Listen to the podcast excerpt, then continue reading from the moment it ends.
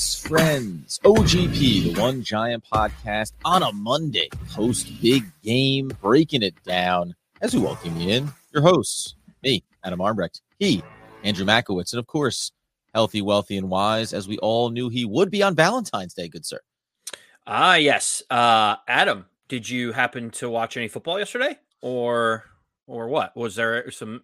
I think the Nets had off, right? So that was nice. There was a really, yeah, there was a good um, XFL. They started their you know tryouts. They're just starting to do you know bringing some of those bodies, guys that haven't played in five or six years, taking a look at some dudes that were cut back in '97 off some NFL rosters. So I thought it was pretty good. Did you catch one? Uh, you know what? I actually did. I watched the game. You know what? It kind of felt like it was a little meh, right? Like the game was okay, but I don't know. There there's been certainly more memorable uh big games to watch than the one that we saw yesterday. The game was bad. Um there's a lot of things. I mean, listen, overall you want to get to a lot of different stuff. I thought that the Cincinnati Bengals did a great job in that game, right? Because by the end of this one when you look at the score line, it's a failing on the Rams part. Like you should be blowing this team out. Like and there's a lot of things you could point to. But the first thing I'll just say is the the commentary during this game was so bland and so vanilla and so disinterested for three and a half quarters. And then Chris Collinsworth tried to dial it up and act like that final drive and the touchdown pass to Cooper Kupp, which was it was a nice pass. He started bloviating over Stafford and Kupp like the greatest tandem in NFL history. It was the weirdest, most imbalanced like presentation around uh, around a game like that that, I've, I've heard in recent memory. Like it, it was so weird. It was so weird and like awkward and uncomfortably just like I, I don't know. I, I know it doesn't matter. Like I know nobody cares about it really, but I was just like, man, like you guys get paid substantial amounts of money to basically sit there and do nothing for three hours. It it, it was weird. It was like he it, it was almost like the touchdown happened and he realized that the Rams were going to win, so he had to get in like these like philosophical greatest duo like just just like in the pantheons of the NFL is this the great like it, it felt he really won weird. Cliche BS bingo right? He was yeah, like yeah exactly tic tac toe yeah it was it was brutal. Um you know there's a whole host of different things that we need to talk about but the first thing that I wanted to talk to you about Adam and I think all Giant fans will feel pretty good about this is maybe we'll talk about our man Eli Apple? I mean you know, it, I think it's pretty funny getting the temperature of, of Giants Twitter, maybe New Orleans Twitter a, a, as well. But uh, man, Eli Apple got toasted by Cooper Kupp, gave up the big touchdown at the end of the game. He was like terrible yesterday. And all that trash talk that he's had for the last month, month and a half, uh, it feels like he's kind of uh, he's he's eating his words a little bit. What do you think? Well, I mean, listen, like I like I, I get it. Uh, you know, pre talking trash, I, uh, Giants fans and Saints fans, they're already going around with like all the highlight reels of him getting beat, etc. Right? Once you started talking trash, you obviously put yourself in the spotlight to kind of get ridiculed a little bit. Honestly, he gets beat on that final touchdown. Was it really terrible coverage? You know what I mean? He was draped over Cooper Kupp. It's great body control by Kupp, turns himself back across. Like Eli Apple has his hand in there. He got burned on a lot of plays in that game, obviously. So did Jalen Ramsey. Also got his face mask nearly ripped off his head. But like, you know, in the spectrum of the game, it's all relative to me. I think he deserves to get burned a little bit here. I also I also don't entirely get it. Like I, I don't understand why people care. He hasn't played on the team in years. Like him being bad in a Super Bowl does not change what he did or didn't do for the Giants, which is always ultimately what I come back to. That being said, if it if it's one of those things that just feels good to get a you know get a little chuckle off of, maybe throw a little shade back his way, more power to you because there are there were more than you know one former Giant that, that was in this game, and one uh, former Giant that certainly did not perform so well in well, Eli. Well, Adam, I think the the the more interesting thing is, yeah, like Giant fans, Saints fans, you know, to go after Eli Apple after all the trash he talked about. You know, fan base is thinking, you know, New Orleans being dirty, terrible city, no no food, no culture, like whatever he was saying. no favors. Right, right. He he wasn't helping himself out. But what I thought was fascinating was like every single NFL player, especially some of the wide receivers, were on Twitter just absolutely destroying Eli Apple. So it's not just the fans that don't like Eli Apple. It's not that he didn't do any favors with, with us. Like you know, Michael Thomas of the Saints came out and was like, this dude's trash. Rashod Bateman, Hollywood Brown, like the whole Ravens team was like, Eli Apple, terrible. Like across the board, NFL players came out and were like making fun eh, eh, of Eli Apple. And it was kind of nice to see. It's not just fans like having sour grapes. It's literally other players who he considers his peers are just eviscerating him online. Well, it's yeah. Listen, have, have some fun with, on, a, on a brighter note here in a second. But but that's the other part of it is like that. That was the hardest part. Eli Apple when he was in New York. There's been plenty of guys that have been on the Giants and struggled, right, and never quite met expectations. But he was simultaneously kind of, you know, talking s at everybody while also struggling on the field. So listen, uh, bottom line is you may not find yourself playing on an NFL roster come next season, Eli Apple. And, and that's it's relationship building. You want to stick around. You can be a subpar player and still manage to hang on to a you know 53 man roster as long as you stay in the good graces of which Eli Apple seems not to the players and teams that you associate with. On the positive side, though, unfortunately, in this game, there was an injury. This game felt like the microcosm uh, of Odell Beckham's career, right? And in a very positive way, he got himself a championship. Uh, well deserved. I don't know if all Giants fans can, you know, get past the fact that he was once a Giant and could have been whatever, blah, blah, blah. He had a great start to the game. He was clearly the needle mover for the Rams offense. And we've seen that throughout the playoffs, kind of having these key catches, key sequences. We know how good he can be. And then he suffers the injury too, right? So he goes down and has to watch the rest of it from the sideline. Incredibly emotional at the end of it. Wins the championship, but but again, it really it felt like it encapsulated what his career has looked like. Some really big highs, disappointing injuries and lows and and having to sometimes watch the success from afar but uh, good for him. I thought I, thought great for him. Like i don't know how you feel or giants fans feel but like I, I, this is where i couch it the same thing with eli with eli apple. He doesn't play for play for our team anymore so i don't really look at it through any type of good or bad lens or i don't have any animosity around it. I think it's awesome. He deserves to, you know, he's an incredibly talented player. I'm glad that he got to win one. It'll be interesting to see what happens with him now going forward with that injury and how it's going to impact his short term prospects. Yeah. Well, so the Odell thing, I don't know. I think the sentiment from Giant fans is like, yeah, we would much rather have him win than Eli Apple. Like one of the one of them was going to get a ring, you know, and, and I'd rather it be Odell.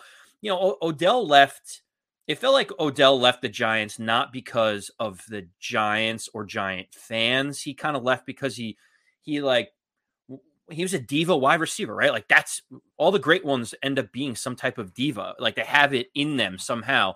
And that was just kind of like that? who Odell Odell is, right?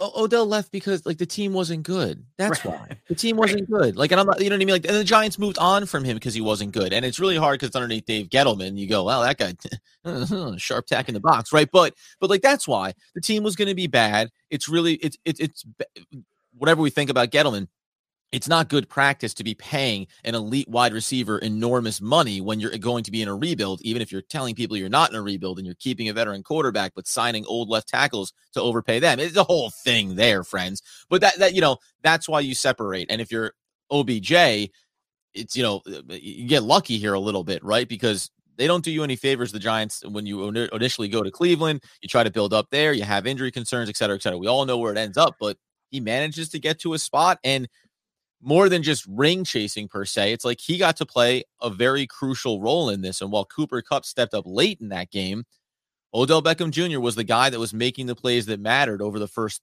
whatever two two plus quarters there before the injury that were really setting the stage for them. And then everything stagnated until that final drive for LA. So uh, the thing that I took away from that game around Odell Beckham is like the Rams were a perfect situation for him. You have you have the offensive player of the year Cooper Kupp on one side who is unbelievable, right? And it feels like Odell's perfect spot is to be like the best number 2 wide receiver in the NFL, right? Like that's that's his niche. I don't think he like everywhere that he tries to be number 1, it it feels like it's almost too much for him. So having Cooper Kupp on the other side made it easier. You saw right away openings, two catches, 53 yards, touchdown. Like it felt like if he didn't get hurt, that was going to it was going to be the Odell Beckham game. Like you, you you just felt it. And then when he got hurt, you could see the Rams struggled. They're like, I don't know what we're supposed to do. And then around the third quarter, like, oh wait, we have Cooper Kupp. I forgot about him. And then they started feeding him the rock, and he ends up with two touchdowns. But yeah, I I, I mean, I'm curious about Odell, and and we'll, I'll leave you with one more question on him. You know, he's he's basically going to be a free agent, and now you know he said he'll take a, a little bit of a discount to stay with the Rams but but like you said, he he's injury prone, but he's electric. Like, how do you? How, what is his market uh, in free agency? Like, is someone going to pay him twenty million dollars a year on a four year deal? No, there's, there's not not off the, and we don't know what the severity of the injury is just yet. But you're talking about a guy coming off another injury. I, I don't think so. And if he's comfortable being in LA and he likes it there, then you know, like you've already you've already made your money. You're not they're not going to give you a five million dollar year contract, but you'll split the difference, right? And maybe you'll end up making you know uh, 12 to 14 with some incentives potentially that could get you up towards that upper echelon of money. But to your point, if it's under whether or not he fully believes it, if it's understood that you operate best when you're in a system that has another number one to force some difficult matchup issues for the defense and then you can excel in that then you know then you have to kind of price yourself accordingly. The bigger curiosity to me would be what if he's 100% healthy? What if like you know what if he comes back and shows that he's capable of being healthy this offseason? Will there be a little bit more of a robust market for teams that are maybe in win now mode? If aaron rodgers goes to denver you know, would you like to drop him in there depending on what other wide receivers you have there? Or is OBJ just comfortable? And like we said, you see all the emotions that he was showing at the end of this game. Clearly, it mattered to him. And I think that that was important too. It not, doesn't matter to us, but important to see it because that, that that shows you how much through all this stuff the guy does love to play football does want to you know win at the highest level and he was able to accomplish that so it'll be interesting to see what his offseason looks like i was going to say adam sure. Uh, if if I had to peg it, I, I, think you hit it pretty correct in terms of what the expectations would be. If he's going to give them a hometown discount, how does three years, forty million dollars sound for Odell Beckham, where he's making about thirteen million a year? Like it feels like he's in LA, he's happy, he's making ten plus million dollars. The Rams get him on a, on a three year deal, which is probably the the rest of his his prime, and everybody's pretty happy, right? I, you would think so, right? Now they have some concerns around how they're paying who, what, with where, when, and why, right? Because they went all in on this season, so important to win that game. Uh, one other footnote quickly on the Rams, like there was an article that came out that suggested, and then it became a narrative that this could be McVay's last game. He could be walking away after this to take some time and go collect a check in the booth. Uh, this was, and shout out to uh, Locked On Nets co-host Doug Norrie, who he read up on the article. I just saw the snippet out there, and he's like, if you read the article all he was asked, do you do you see yourself doing this when you're 60, you know, for another 25 years because McVay is only 36 and he was like, "Ugh, you know, that, that's a long time, probably not." But and somehow that became McVay to walk away, go to the booth, and possibly return in a decade, like Jon Gruden did, his predecessor out of his tree. So it was like the uh, and, and having just seen it in passing, I was like, man, people can really just pull on those threads and make a story that doesn't exist. So uh, McVay also obviously wins a Super Bowl just 36 years old. It'll be interesting to see uh, how this team, how he, how how do they shift and reformulate this thing, right? You have Von Miller there. It was big for Aaron Donald to win, obviously get his championship. You have Matt Stafford, who looked like he was on the edge of losing a limb all season long, right? But like you, you check the first box, you won, you won the championship. Now the question is, do they run it back like this and keep everybody intact, or to me, you still have Stafford be a little smart about it. Like maybe roll some pieces over, right? Maybe maybe sell high on a couple of guys, right? And, and, and try to reconstruct yourself maybe with some younger parts, and then you can still be competitive next year. Because I I I still think there's these handful of flaws here on this on this championship roster that going into next year might get a little bit exposed. Least of which is eh, Jalen Ramsey is one of the most talented and hardest players to root for in, in the game, in my opinion because when he makes the big play, he's in he's in the camera. He wants everybody to know it, and when he doesn't make the play, he's wondering whose fault it was and who didn't do the right thing behind him and whatever. Like he is he is quintessential Eli Apple, just with way more talent. So it's a lot easier to kind of like deal with some of the things that he might say on a play to play basis. Yeah. I mean, uh, well, first we'll start with the McVay piece. I think it's funny that you mentioned that because, yeah, they asked him, like, will you be here in 25 years? And he's like, probably not. And they're like, McVay to coach last game in the Super Bowl. You're like, well, how do you get from there to there? I mean, there are different things about how great he would be in television, how he could make more money in TV and and have like I don't uh, think he'd be so great in television, but go on. Well, I mean that, but that's what people are saying. They're saying that he he would be perfect for TV, can make ten million dollars a year, and work about one tenth of the amount of time that he, that he's working now. But yeah, so he's thirty six years old. He, I, if I had to guess, I'm gonna say over under at least five more years with the Rams is kind of like where we're at. So we can just park the whole like, are we gonna retire thing? yeah, J- Jalen Ramsey is interesting because he is ultra talented. He's a top three cornerback in the league. And also, yeah, he he likes to tell you that he is. And then when he gets burned, it's like the hands are up looking around at everybody else, like it's yeah. someone else's problem, which again, that cornerbacks and wide receivers are like the biggest divas in the NFL. It's just part of the of their DNA. Jalen Ramsey's no different. No, of course not. And so again, like it's not, I'm not, I'm not even really throwing shade. It's just one of those things, right? You'd love to have a guy that talked that much smack and also complained that much in an instance, just because you'd have the incredibly talented player uh, that he is. Let's turn our attention real quick here. Um, we've done in the past, so we, we're we're coming to the conclusion of two full seasons uh, of the podcast, and normally there are official league dates that start the new league year, but I'm taking my cue uh, from the New York Football Giants over on Twitter, where they said the new season begins now. And they said that right after the championship game ended. So, by the way, sir, we are officially into year three of the podcast. Welcome. How does it feel here? Is the air a little bit fresher? Does it taste a little crisper? Well, it does, and it's also because of a couple things that are going on. Like during during Super Bowl week, there's parties in LA. You see all, all the players getting all their awards. Everyone's hanging out, and you hear things like, you know, Travis Kelce comes out and is like, Mike Kafka is like a football savant. So the Giants got very fortunate with, with him.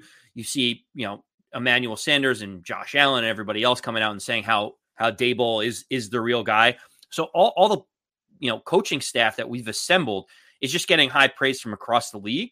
And and you know what that that kind of means something because it was a meaningless game for Giant fans. We didn't really care who won this game either way.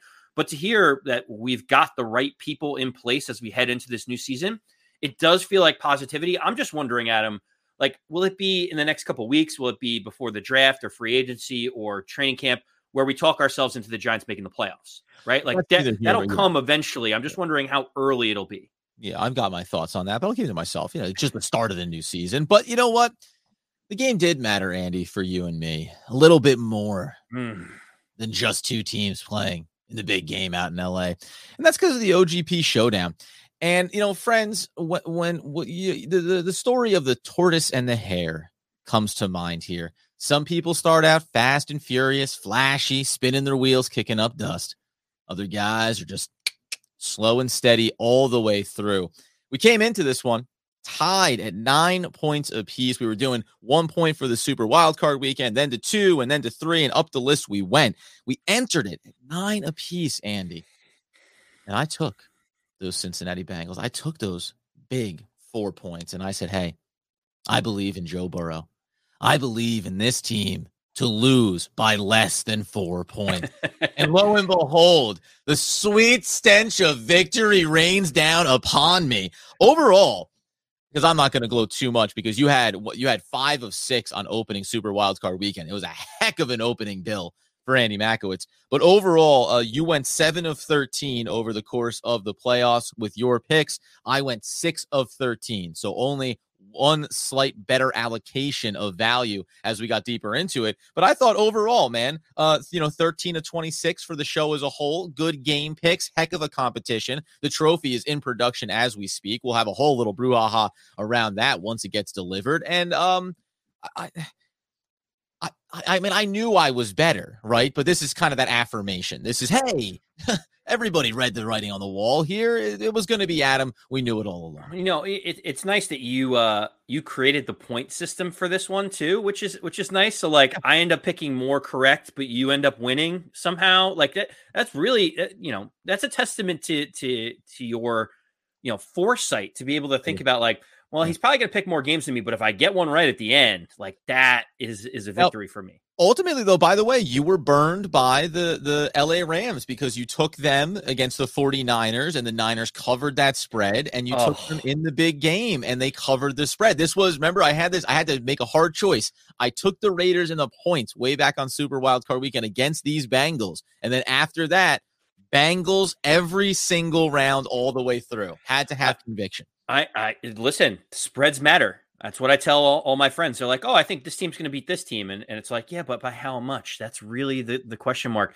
You know, the Rams miss an extra the botch snap extra point at the beginning of the game for the Rams comes back to haunt me. Could have been four. Could have been a tie. Tie goes to the guy who picks more. I'm not saying that you know that cost me, but but in the end, you know, point spreads matter. Adam could have been a um, the Rams missed a uh, extra point. Yeah, it could have been a that would have been four. That That's what been, I'm saying. That that extra point early in the game cost yeah. me. But I mean, huh. look, I mean, you know, we, we, can always squabble about one play here, one play there. You know, kudos. Yeah. It's a testament to you. You came out on top. More more points in the showdown. Exactly. Uh, I, I, got I got to go back to the all, That's all I wanted. All, all, we wanted from this was you telling me how good I am. That's all. That's that's all we're looking for right? We don't need to we don't need to the hairy details of it all. Let's just talk about how good I am. Bottom line is it, it, was it was a lot of fun, and we're gonna we're gonna roll this over into next season and do a lot more of it because uh, we finally figured out the system. So we'll go into next year. We'll try to bring in some other podcasts and get involved with some of the showdowns as well. So that'll be a lot of fun too. Other than that, though, man, listen, what, what's your let's let's cap it off with this. How did you feel about this season overall? Somebody I was hearing people talk about like, is this was this the best possible matchup for the Super Bowl? The game the game was a little lackluster. We all we all understand that. But were you satisfied with what the playoffs produced overall and the final game that you got? The the Chiefs Bills game was the best playoff game I've ever seen in my life. It, I mean, it literally was. It had everything. It had drama. It had last second scores. It had uh, touchdowns galore. It had two of the best quarterbacks in the league dueling it out. It's like that that game you could have ended the NFL season on that game and I would have been very happy. It feels like some of these other games were just a little bit of, of fodder at the end. Like the Rams play the Bengals. Did the two best teams make it into this Super Bowl? Like I don't know. Like right. would I've rather seen the Bills or the Chiefs rather than the Bengals based on like how that game went? Probably because like I just I don't know. But oh, I, I think as a Giants fan, the season went about as well as you could have hoped for. And you may say, like, what are you what are you talking about, Andy? If the Giants yeah, win, about Andy. Yeah, yeah. Well, th- thanks, Adam. Yeah. Um, if the Giants win one or maybe two more games, then we have another Dave Gettleman, Joe Judge season upcoming in the most critical season uh, of evaluating Daniel Jones. Nothing changes. It's the same old, same old.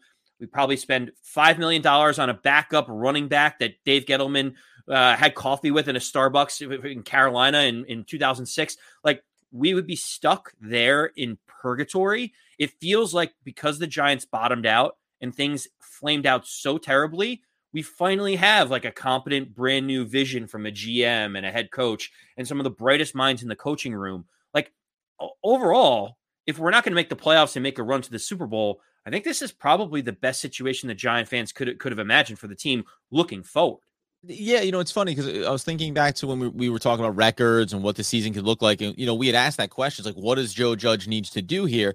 And I don't know where we were. And this, I'm not, I'm not pitting it you or me, but, you know, I, I feel like it was, well, you know, if you get to set six wins, seven wins, that could be okay, whatever. And I think I remember at the time saying, like, I want to set it at it needs to be eight wins because to your point, had the Giants won six or seven games, this could have looked a lot different from how how the organization felt and if they would have kept Joe Judge around. And for me, it was like, no, you need to be with you need to be within one game of being a above 500 team, right? Not this weird thing that we did two years ago where, well, you know, the wins, but there were three games that you could have said could have been theirs, and then if they had, they would have been nine and seven and maybe going to the playoffs, right? Like too much of that happens here. You look at this season now uh, that happened, and you go, well, I'll give you three more games that you could have won, and you're still a terrible team, right? Like there, there was no way to get around that, and that, um, sadly, is the is the biggest positive you can take away. It was so bad that you couldn't even make a mistake thinking it could have been better if things had gone differently. And that was important, by the way, given all the injuries this team suffered and everything else. Where you go, what about all these problems? Like, nope, not good enough. Still, still shouldn't be that bad, friends. And that's ultimately where they got to. So, um, I think I think the key, yeah, the key to, we're hoisting uh you know losing playing cards. The key that we realized last five or six years is we kind of thought we knew what rock bottom was and every time we hit rock bottom we're like oh this is it. Like this is rock bottom. And they just get getting progressively worse and worse and worse but i do think we actually did hit rock bottom. I think if i had to pinpoint it it had to be the qb sneak on second down and the qb sneak on third down right? Like that that was rock bottom for the organization as a whole. And i think we we will look back and be like oh yeah like we're the only team in the history of the nfl that has ever run a qb sneak on second and third down of a distance more than five yards. Like clearly we were trying to win.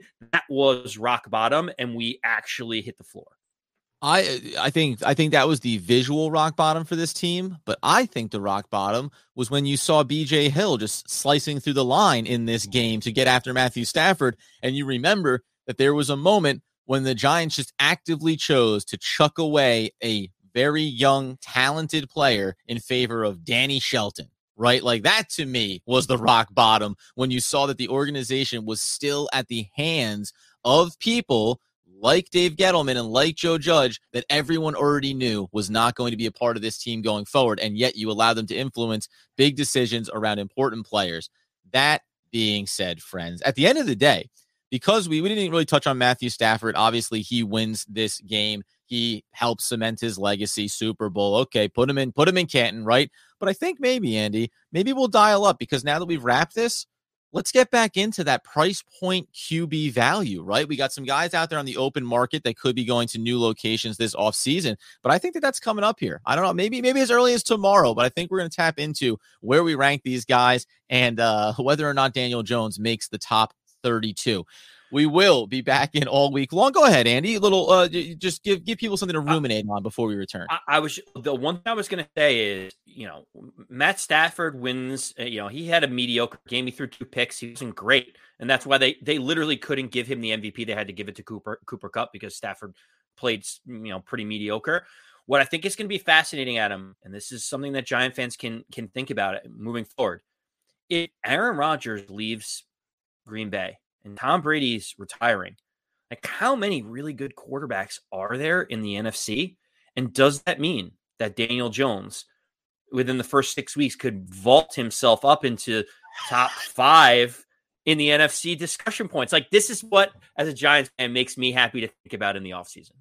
Well, we'll leave you with that one, friends. Come back in to get all the juicy nuggets from Andy Makowitz about how Daniel Jones, the top five quarterback in the upcoming season. We'll be back again tomorrow talking all things New York football Giants. Follow us on social media, One Giant Podcast. Andy Mack, uh, 214? Is it 214? Yep. Yep, 214, 214, over on Twitter, at Adam Armbrecht over on Twitter as well. And of course, over on YouTube, where the, the subscriptions are, are building up there. We're going to continue to pump out the content. We really appreciate the support. Looking to surge here over the off season. So join us over there as well. And as Andy Makowitz for the, we'll say, last time slash the first time of the new season wants, needs, and nay demands the people know. As always, let's go big blue.